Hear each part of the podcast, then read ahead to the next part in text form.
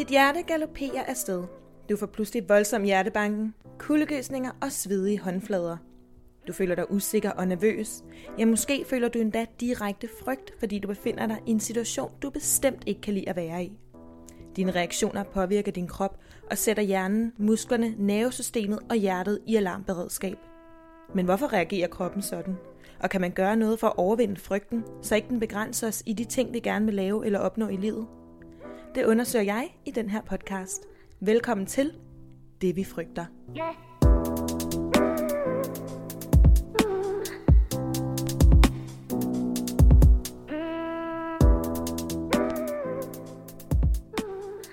Hej derude, og velkommen tilbage til endnu et afsnit af Det vi frygter. Mit navn er Lisa Paustian, og i dagens afsnit skal vi snakke lidt om frygten ved at droppe ud af en videregående uddannelse, og erkendelsen af, at man har valgt det forkerte studie.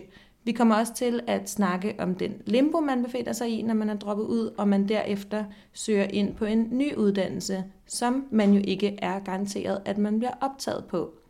Og det er en frygt, som du, Marie, har oplevet for nogle år tilbage, da du dengang netop befandt dig i denne situation. Så velkommen til dig, Marie. Kan du ikke lige starte med at præsentere dig selv med nogle ord? Jo, jamen øh, tak skal du have. Øhm, jamen, jeg hedder Marie, og jeg er 27 år gammel. Øhm, og jeg øh, startede på linguistik på Københavns Universitet i september 2020. Øh, droppede ud af det i marts 2021, for så at blive optaget på jurastudiet, også i København, øh, i september 2021. Ja. Godt. Velkommen til dig, Marie, og velkommen til jer, der lytter med derude. Du lytter til Det vi frygter.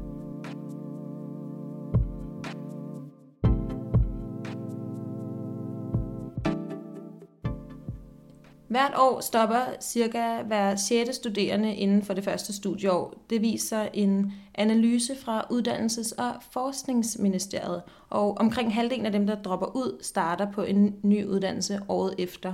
Og en af dem er dig, Marie. Du skiftede jo uddannelseskurs tilbage i, hvad var det, foråret 21? Ja. ja fordi du følte, at du var på den forkerte uddannelse. Kan du ikke øh, fortælle lidt om det forår og nogle af de følelser, du havde omkring øh, at stoppe på studiet og søge ind på jura i stedet for?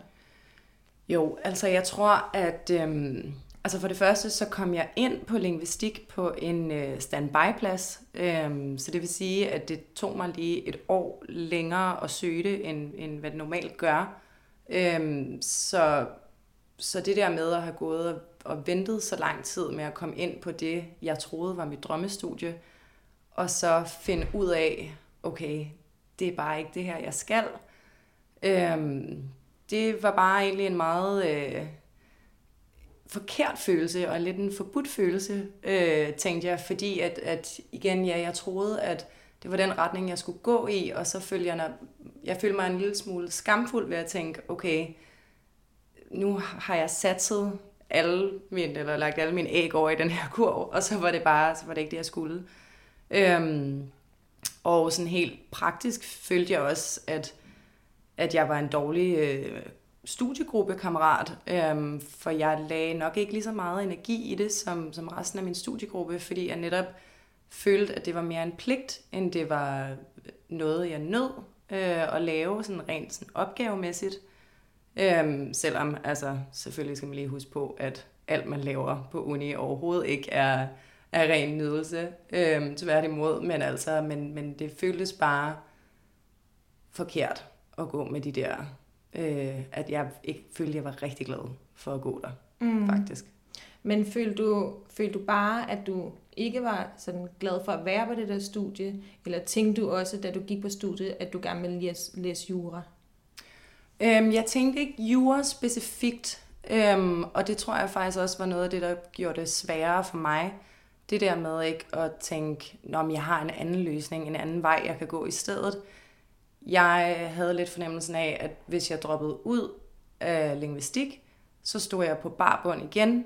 Øhm, og som sagt, altså på det tidspunkt, der var jeg 26, og der Altså, om man ved det eller ej, så er der lidt noget pres med, sådan, også fordi ens studiekammerater på de første år jo er en del år yngre. Øhm, så jeg havde også følelsen af, at det bare var for sent for mig at skulle til at, at starte forfra igen. Øhm, ja, og det, det var også bare en stor del af det faktisk. Ja, så da du droppede ud af lingvistik, Ja, der vidste du ikke på det andet tidspunkt, at du ville søge jura. Det Nej. fandt du ud af i løbet af foråret. ja, lige Ja. præcis. Fordi så sådan, og når man også har, har eller jeg havde sabbatår der, og så skulle komme tilbage til et, et øh, fuldtidsjob på, på en café, og, øh, og ligesom, ja, bare igen det der med at starte forfra og tænke, okay, jeg troede, det var det her, jeg skulle, og hvad fanden skal jeg nu? Øhm, og jeg tror, at jeg altid i min sabbatår, altså jeg har, jeg har også prioriteret ikke at starte med at læse med det samme, fordi jeg gerne vil rejse og finde mig selv for at være sådan helt øh, klichéagtig. Øhm, men jeg har altid tænkt, at jeg vil få en åbenbaring om, at sådan, det er det her, jeg skal. Og så lidt erkendelsen af at finde ud af, okay, der kommer ikke nogen åbenbaring. Altså nogle gange må man bare ligesom træffe et valg, og så se, hvad der sker. Øhm, jeg talte faktisk med øh, en præst ude fra Københavns Universitet. Det er sådan lidt ukonventionelt. Øh, men da jeg startede på lingvistik, der var sådan en øh, præsentation af ligesom de øh, forskellige mennesker, der var tilknyttet øh, det humanistiske fakultet. Og der var blandt andet en, øh, en præst, som, som sagde, at man ligesom kunne altid komme ind og tale med hende. Det behøvede ikke at handle om Gud, det kunne bare handle lidt om, hvad man lige havde på hjerte. Øh, Øh, og det var corona på det tidspunkt, så jeg havde en telefonsamtale med hende. Og hun sagde til mig, at, øh, og det er noget, jeg sådan stadig tager med videre, eller har taget med videre og tænker på nogle gange i dag, at, at det at stå og skal vælge uddannelse, ligegyldigt om det er din første, eller din tredje, eller din femte, det er at vælge at gå ind ad en dør. Og i hovedet, der har man, der har man lavet en, en plan, der hedder, at jeg går ind ad den her dør, og så går jeg ind ad den næste dør, og så går jeg ind ad den her dør, og så er jeg lykkelig, når jeg er kommet igennem den sidste dør. Og hun sagde til mig, at, at man kan ikke planlægge det på den måde, og nogle gange så åbner man en anden dør, end hvad man troede, og det er også i orden at gå ud af den dør, man er gået ind af, for så at gå ind ad en anden, fordi at der er mange forskellige veje til at blive, til at blive lykkelig. Øhm, og det, det tror jeg bare meget med mig, det der med at sige, okay, det er i orden at have valgt forkert. Og så synes jeg egentlig, at også jeg fik meget opbakning fra mit netværk om, at det var modigt at sige, ved du hvad, jeg har valgt forkert. Jeg siger det højt. Og øh, nu laver jeg mit valg om at gøre noget andet. Og man kan sige, altså jeg er utrolig glad for at læse jura i dag. Så i sidste ende, så er jeg vildt glad for, at jeg gik ud af den dør, jeg var gået ind af. Øh, selvom det på tidspunktet kan være meget nervepirrende, og når folk siger, at det skal nok gå, så kan man tænke, ja, det, hvad ved du om det? Du kan jo ikke se ind i fremtiden. Og det er der jo ikke nogen, der kan, men øhm, ja. Ja, apropos det her med netværk. Øhm, nu siger du, at dit netværk var meget støttende, og de synes, det var modigt. Hvordan med, i forhold til din familie? Følte du, der var et pres der, eller var de også forstående med, at, øh, at du gerne ville droppe ud?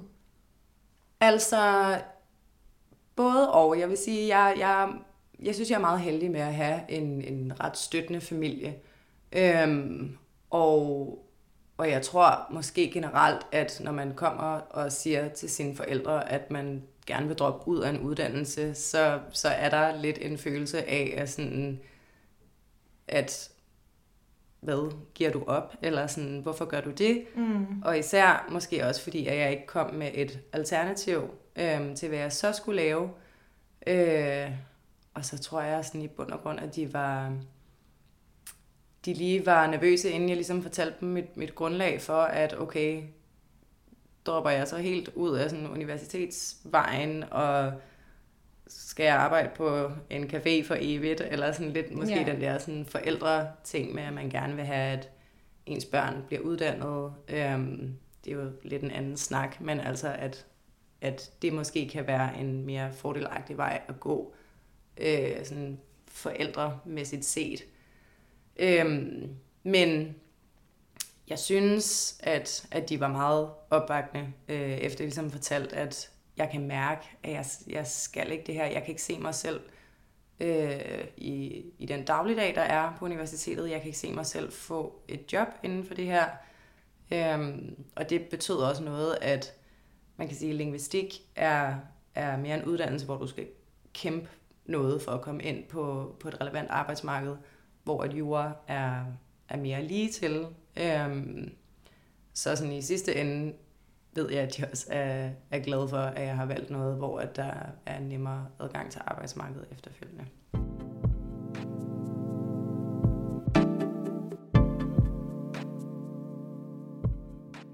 Så den frygt, du havde, den kom ikke sådan udefra i forhold til øh, venner og familie, den frygt, du havde omkring at skifte, det var udelukkende sådan dine egne forventninger til dig selv, og din alder, og det her med, at det måske føles lidt som et nederlag at droppe ud af studiet og tage arbejde på en café, selvom det jo virkelig er normalt, og der er åbenbart er rigtig, rigtig mange unge mennesker, som gør det.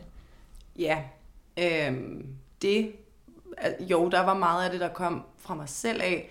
Jeg tror også, eller jeg synes også, der var noget sammenhæng mellem, at, altså fordi inden jeg startede på linguistik, der havde jeg også ligesom undersøgt, at okay, det her er et fagområde, hvor at man skal, altså det er meget niche. Det er jo øh, det er sprogvidenskab, og det er, øhm, man hopper ned i sådan nogle meget gamle sprog, der er tre mennesker, der taler i dag, og skal sidde og analysere deres grammatik og alt sådan noget. Så jeg var på forhånd klar over, at det ikke lige er der, hvor at alle står og hiver fat i en, når man er færdiguddannet. Øhm. Så det var faktisk også noget, du var nervøs for? Det var noget, jeg var nervøs for. Jeg kan huske, altså sådan overvejelsen med at starte var nemlig, at øh, okay, så, så må jeg jo bare sørge for at blive den bedste lingvist, der er. Og så skal jeg, altså jeg havde planlagt, at så skulle jeg ind og styre dansk sprognævn og alt muligt. Altså fordi der er 100% også jobs. Øhm, det er der. Men, men det var lidt min forudsætning for at læse det, det var, at min interesse skulle være på det højeste niveau. Mm. Øhm, så jeg tror også, altså sådan, og det kom jo nok for mig selv, at jeg så synes, det var lidt pinligt, at jeg ligesom havde gået, også fordi jeg er meget sådan en, der fortæller højt om mine tanker til alle, jeg møder, så jeg synes også, det var lidt pinligt at skulle sådan trække i land og sige, altså fordi der er nogen, der havde været sådan, Nå, men jeg troede, altså var det ikke din kæmpe interesse, hvor jeg var sådan, ja. jo, men det var det så måske ikke alligevel. Øhm, og der var mange, der spurgte, du ved, Nå, hvad læser du? Jeg læser linguistik. Nå, hvad er det? Og hvad kan man bruge det til? Og det der spørgsmål, hvor jeg tænkte, jamen, det ved jeg heller ikke. Eller, sådan, eller mm. det troede jeg, jeg vidste, men så var det bare noget andet, og så følte jeg mig også lidt fjollet for ligesom ikke at have undersøgt det bedre, eller sådan... Også igen det her med, at det var en standby-plads, så, sådan, så jeg følte måske, at jeg havde ligesom har spildt nogle år ved at øh, at skulle søge og skulle vente på at komme ind, og så finde ud af, ej okay, så har jeg gået og ventet på noget, og så har jeg ikke engang ligesom undersøgt, at det 100% var det her, jeg ville. Og det tror jeg også, så jeg følte sådan lidt skamfuldt ved så at sige, så, så giver jeg op. Eller sådan, fordi at det, det er også lidt en tanke, det der med, sådan, om bare fordi det ikke er blevet, som du lige forventede, så skal du ikke bare give op. Altså, mm-hmm. så skal du ligesom make the best of it, og, og få det til at fungere. Mm. Jeg tror også lige i forhold til uddannelse, så kan det være rigtig svært at ramme rigtigt de første forsøg. Altså man ved jo ikke, hvad uddannelsen går ud på, før man rent faktisk er der. Man kan jo have nok så mange forventninger til, hvad det lige handler om, men man ved jo ikke, før man prøver det af. Nej, overhovedet ikke. Så, overhovedet ikke. Ja. Og det er jo også bare en risiko, man, man tager med, og det gør man med alle uddannelser. Mm. Øhm, og jeg tror også, altså når man lige kommer fra sin fra, fra sin sådan lidt, altså jeg har haft, eksklusiv at jeg har gået på linguistik, har jeg fem sabbatår, ikke? Mm. Og der har jeg rejst meget, og det har været meget sådan drømme og alt det der, og der er bare noget, der slår sådan ret virkelighedshårdt, når man starter på studie, og man netop, der er noget, man skal, mm. øh, og man ikke rigtig kan komme udenom det, og så, jeg tror også, det var det, der, sådan, der clashede lidt, øh, og så finde ud af, at det, man skal, faktisk måske ikke var det, man havde lyst til. Fordi at hele den her sproginteresse, den kom jo meget af, at, at jeg havde rejst, og jeg så har lært nogle sprog, mens jeg har rejst. Øhm, og så var det der bare ikke nok. Og det er bare en dårlig følelse at sidde med, når man mm. lige pludselig er så investeret og ligesom går på en uddannelse, man troede, mm. man skulle gå på. Og så skal jeg, kan også, jeg kan lidt måske forestille mig, at man også skal have en tvivl, når man er på et studie, og man er usikker på, at man vil fortsætte, så kan jeg måske godt lidt forestille mig, at man har en tvivl om, hvorvidt man bare er kørt studietræt, og bare ikke rigtig overgår at studere, eller om det rent faktisk er, fordi man er på den forkerte uddannelse. Og det tror jeg måske, der er rigtig mange unge mennesker derude, som er i tvivl om. Altså, er jeg, er jeg træt af det her studie, eller er det lidt bare fordi, at jeg er træt af at være på et studie? Og det er mega svært at skille. Ja. Altså, det er det bare. Ja. Øhm, jeg vil sige, at jeg kan mærke en forskel nu ved at gå på jura. Altså, jura er også et et meget læsetungt. Ja, øhm, kunne jeg godt forestille mig. altså, det er et meget læsetungt studie, og der er rigtig meget, altså sådan, man skal virkelig disciplinere sig selv, fordi så meget undervisning er der heller ikke, så der er meget, der sådan er bare at sidde alene og læse. Man skal lige hive sig selv op. Ja, og man skal ja. sige nej til dem, der skriver, ej, skal vi lige mødes til en øl? Og så tænker man, jo, men jeg har da bare lyst til at lukke min bog og tage ud og drikke masser af øl. Man skal lige have en god ryggrad. Jamen, det er ja. det, og det kan altså godt være svært. Øhm, men, men jeg, jeg kan alligevel mærke, og der, der er jeg faktisk glad for, at jeg netop har mærket det der med at være helt nede i maven, sikker på, at jeg går på noget forkert, til forskellen fra at sige, åh, oh, det er irriterende, at jeg kan komme her og drikke øl, men jeg ved, at det er fordi, at sådan mine hårdt arbejdende læsetimer og opgaveskrivningstimer, de resulterer i noget, som, som jeg kan mærke, jeg gerne vil. Fordi, Fint. altså sådan, og det, og igen, det kan være svært at skælne. Jeg tror rigtig meget, man skal, altså, det er fandme altid bedst at, at tale med folk og høre, okay, mm. hvordan har du det med dit studie? Øhm, der var et papir, jeg gik på, øh, der gik på mit hold på jord, som droppede ud. Øhm, og dem talte jeg meget med, med sådan der, og sige, okay, nu skal du høre, hvordan min mavefornemmelse var i forhold til linguistik, og hvordan det så var i forhold til jura, i forhold til de ting, man, man ikke gider, eller sådan, ej, det er godt nok nederen, jeg skal sidde og læse. Forskellen på, om, om det bare lige er det, og nogle gange skal man jo også lige bare sådan køre sig selv igennem. Altså jeg har flere fag på jura, som jeg ikke har nogen interesse for, som jeg bare skal læse og bare skal igennem. Og så nogle, jeg så har synes var været sygt spændende.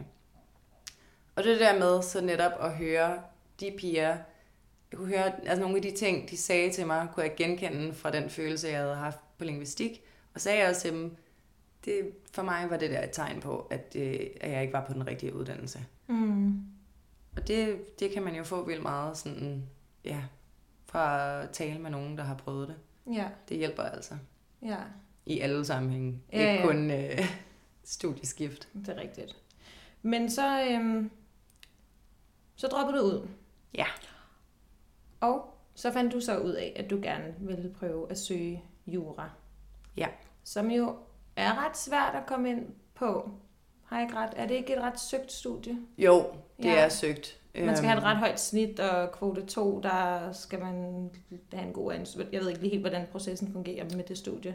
Øhm, altså nu, fordi at de jo for nogle år siden lavede det om det der med, at man ikke får den der bonus, hurtig startsbonus mm. mere, hvor man kunne gange sit snit med 1,08.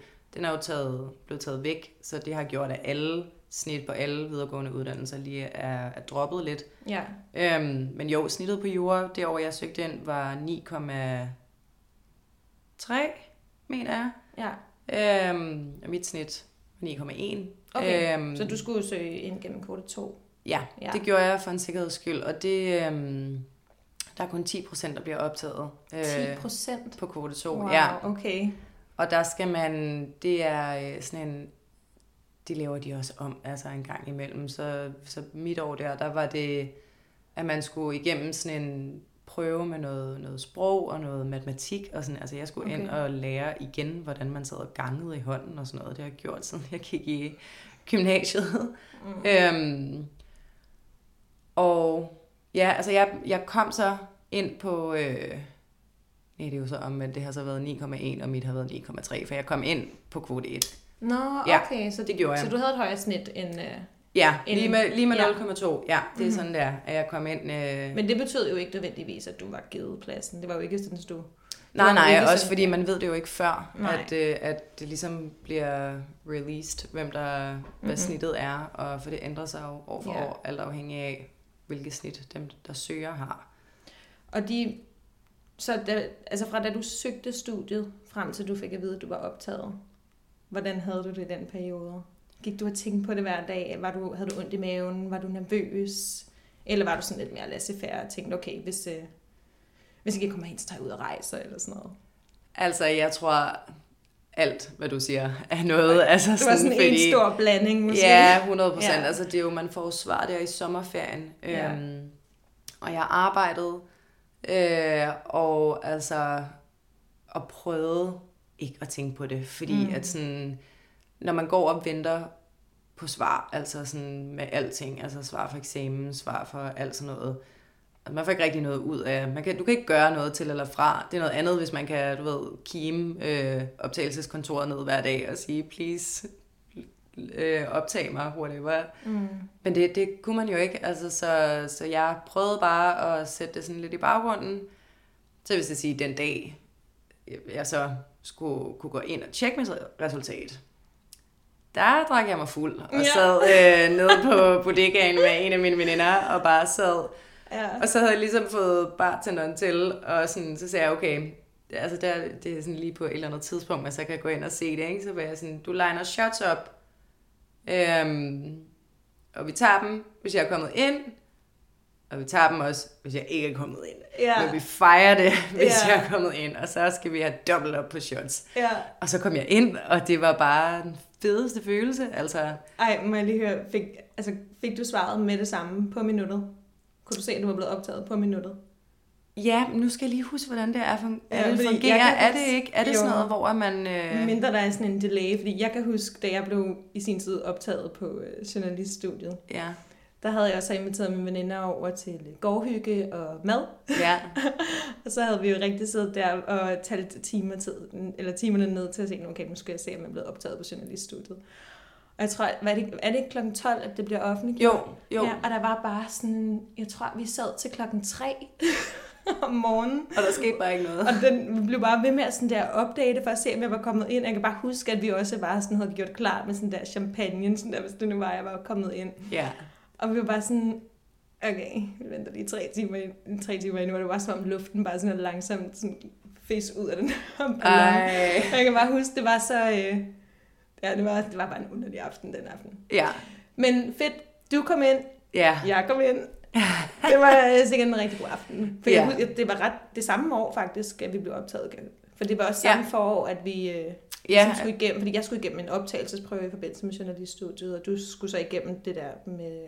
med kvote 2 og Ja. sådan noget. Ja, ja, Så det var, det var i samme periode. ja, Ja, Ja, ja, og og det, det- forsømte corona Ja, forår, ja. vold 2. ja, og det tror jeg 100% også har tilføjet Ja, ja. til, øh, til Ja. de der følelser, man har haft med, at det netop Ja, det må da også have haft en indflydelse. Ja, altså jeg vil sige, lingvistik, der var studiestarten jo ikke særlig fed heller. Altså der var jo ikke nogen øh, rustur og ikke Nej. noget med noget, og vi havde Zoom-undervisning og sådan noget.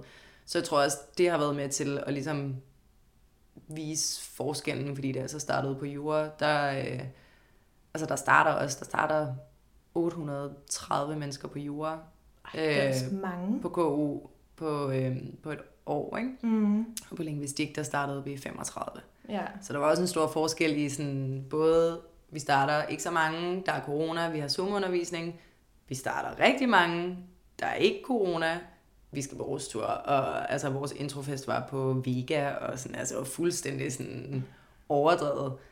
Og det var også lige med til at vise, at sådan, der var en, øh, en forskel. Mm. Men helt klart, altså sådan at droppe ud oven i corona-året, og hvor man altså, ja, i forvejen følte sig lidt lost, og var Ja. sådan, okay, er resten af mit liv, er det bare kun alkohol til kl. 22, og nu har jeg ikke nogen uddannelse, og øh, Ja. altså helt forfærdeligt. Ja, puha. Ja. ja.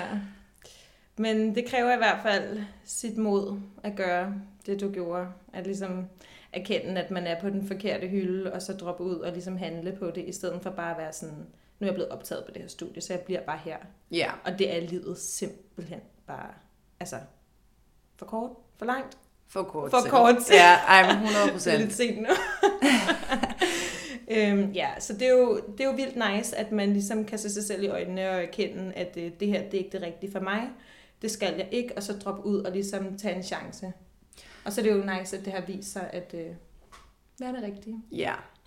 Men jeg tror også, altså, det er jo altid nemmere at sidde og tale om noget, når det ligesom er sket, og man 100, er kommet ja. igennem det. Ja, Fordi jeg vil sige, jeg kan huske, da jeg kom hjem fra min første dag på lingvistik, min roomie, hun spurgte mig, Nå, hvad så? Hvordan var din første dag? Og så kigger jeg bare på hende og siger, at jeg tror, jeg har valgt forkert.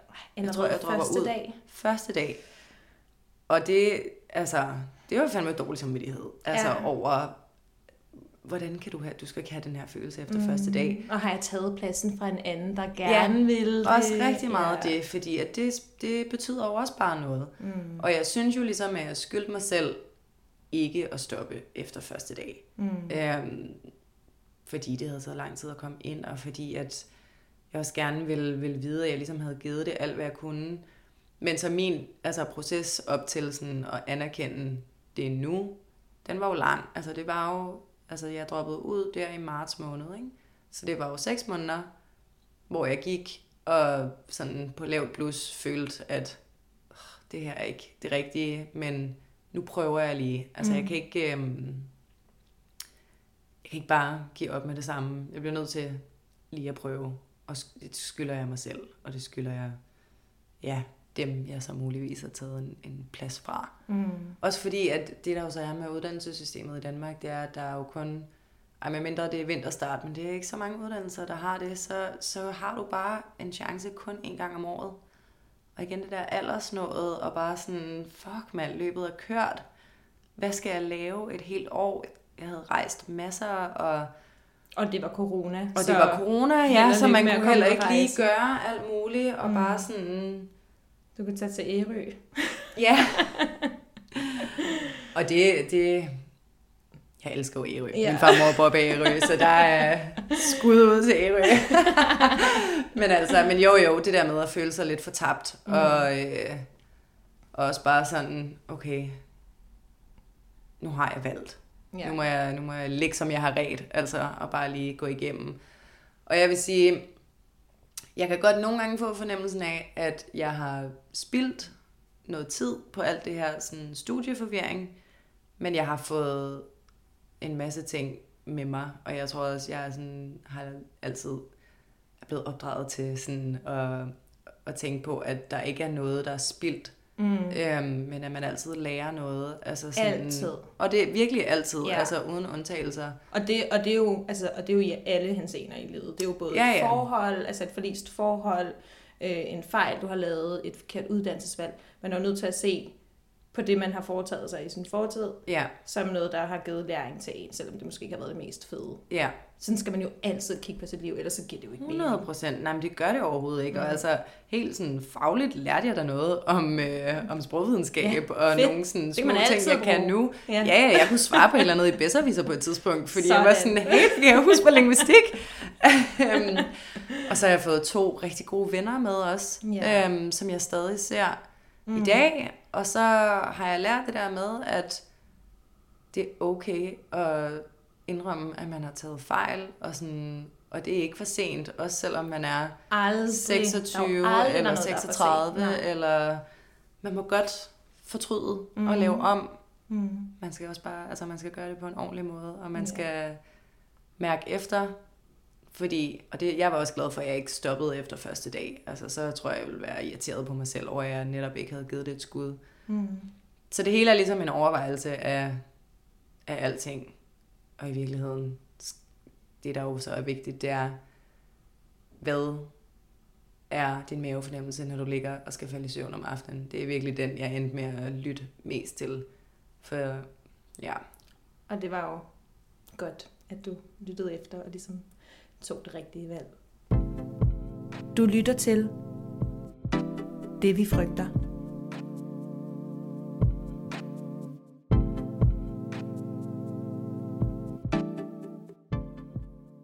Nå, Marie, hvis du har nogle råd til de her mennesker, som lige nu er i tvivl om, hvorvidt de befinder sig på det rigtige studie, hvad vil du så sige til dem? Jeg vil sige, at øhm, man skal tale om det. Man skal tale højt om det. Øhm, rigtig gerne med nogen, der måske har været i samme situation. Øh, for tit, når man taler om de problemer, man går med, så finder man jo ud af, heldigvis, at man ikke er den eneste og den første, der har oplevet det her. Så 100% brug venner, familie.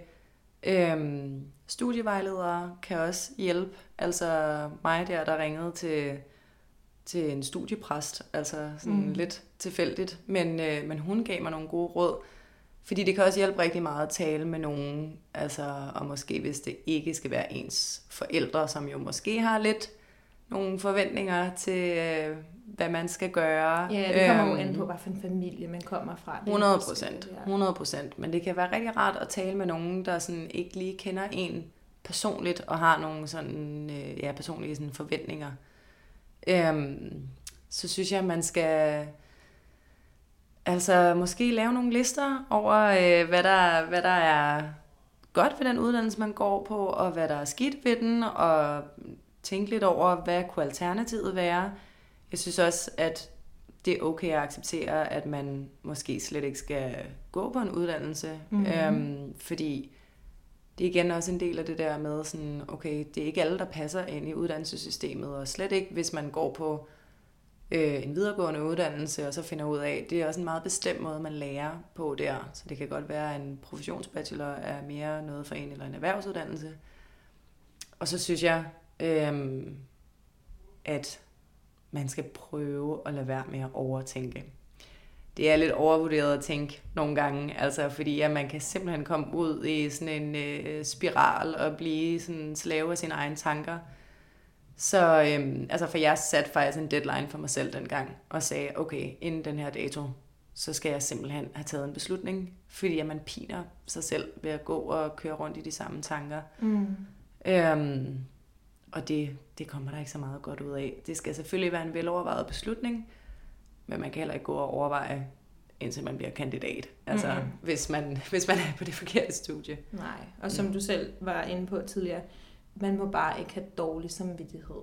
Altså man må bare ikke have dårlig samvittighed over, at man har valgt forkert, og har føler, at man har taget en andens plads. Altså, nej, det, nej. Altså, og det er jo aldrig for sent at skifte retning. Overhovedet ikke. Heller ikke, hvis man er 50 og beslutter sig for, at man gerne vil være øh, kemiingeniør. Altså, du ved, selvom man har været Overhovedet ikke, liv. overhovedet ikke. Altså, jeg er da ikke engang sikker på, at jeg skal være jurist resten af livet. Altså, Nej. det, livet er kort, er der mange, der siger, men i virkeligheden er livet faktisk også det længste, man nogensinde gør. Så man skal også, øh, man skal altså også huske, at der, der er plads til at gå flere retninger. Ja. Og det er der bare. Ja. ja.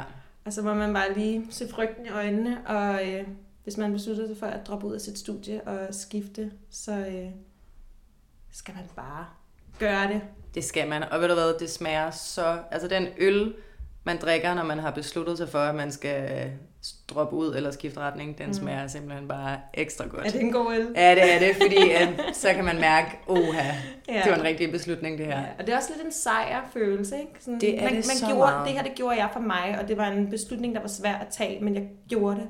Altså, når man har taget en svær beslutning, så er man, så er man fandme sej. Ja. Og det kan noget, og det skal man virkelig også huske. Power. Ja, det, mm. det er sejt at stå ved sin fejl også. Og ja. sin, eller igen, ikke fordi det skal være en fejl og, nej, nej. og starte på noget, men det er bare det er sejt at anerkende sine følelser, og det er sejt mm. at kunne tale om dem, og, øh, og kunne skifte. Ja. Fordi at det skulle man bare.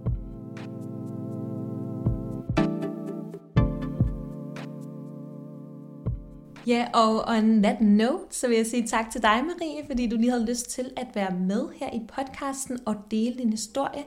Og så vil jeg også gerne lige sige tak til jer, der lyttede med. Jeg håber, at øh, ja, hvis nogen af jer lige nu befinder jer et sted i livet, hvor I er i tvivl om det, I beskæftiger jer med, er det rigtige, hvad end det så er uddannelse, men også job, parforhold, om man skulle opsige sin lejlighed for at tage til Sydamerika eller noget helt femte, så håber jeg, at I har fået lidt mere blod på tanden til at forfølge den der mavefornemmelse og forfølge de drømme, som bare er så vigtigt, at vi tør gå efter, selvom det måske virker angstprovokerende.